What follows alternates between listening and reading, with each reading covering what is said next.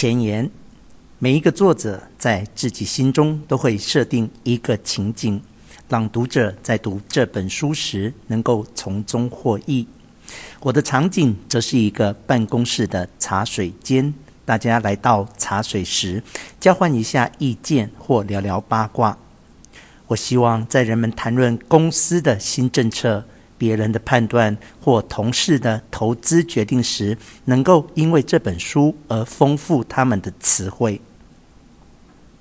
我们为什么要在乎闲聊？因为我们在闲聊时指出别人的错误，并且贴上标签，远比看出自己的错误容易。我们不吝指出别人的错误，但如果要你质疑自己的信念，问自己到底想要什么，则非常困难。特别是你不得不这么做的时候。如果别人愿意提供有见地的意见，我们可以获益良多。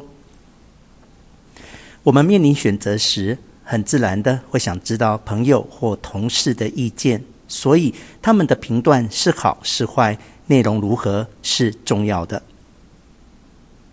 别人闲聊时所提供的明智见解，是我们自我检讨的强大动机，比我们在新年时立下志愿要改善工作和家庭的关系更为有效。如果一个医师要做出正确诊断，则医师需要知道很多疾病的名称、有何症状、发病原因、发展的过程、疾病的后果以及治疗的方法。学医有一部分就是要学习医学的语言，各种专用的名词，要深入了解、判断并做选择，也需要比日常生活丰富的专业名词。有些闲聊可让我们增广见闻，因为我们的思考往往会出现独特的错误形态。系统化错误就是偏见。我们可以预期偏见在哪些特别的情况下重复出现。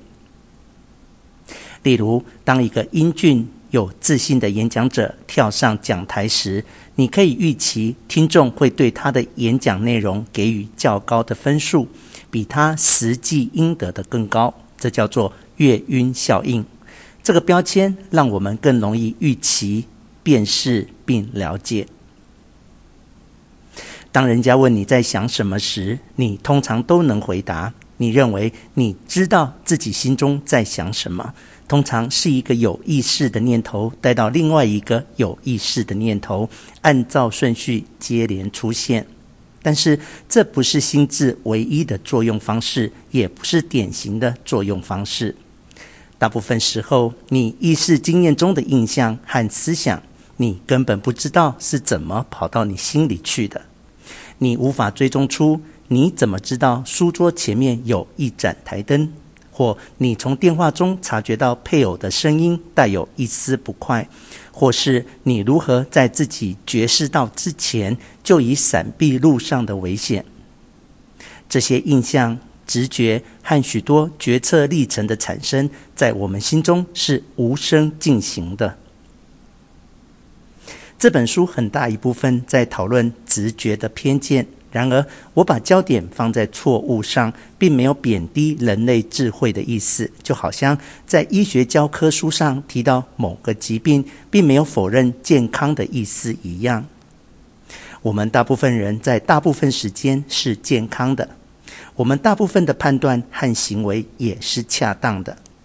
人一生中通常是遵循我们的印象和感觉。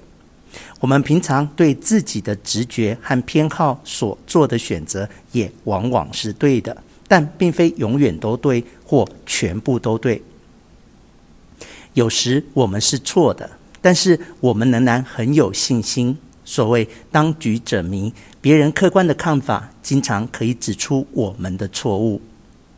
这就是我对茶水间聊天的目的，可以增进我们的洞察力。看到并了解他人的判断和选择出现什么错误，进而了解到自己所犯的错误在哪里，提供比较丰富而准确的语言来讨论这些偏见。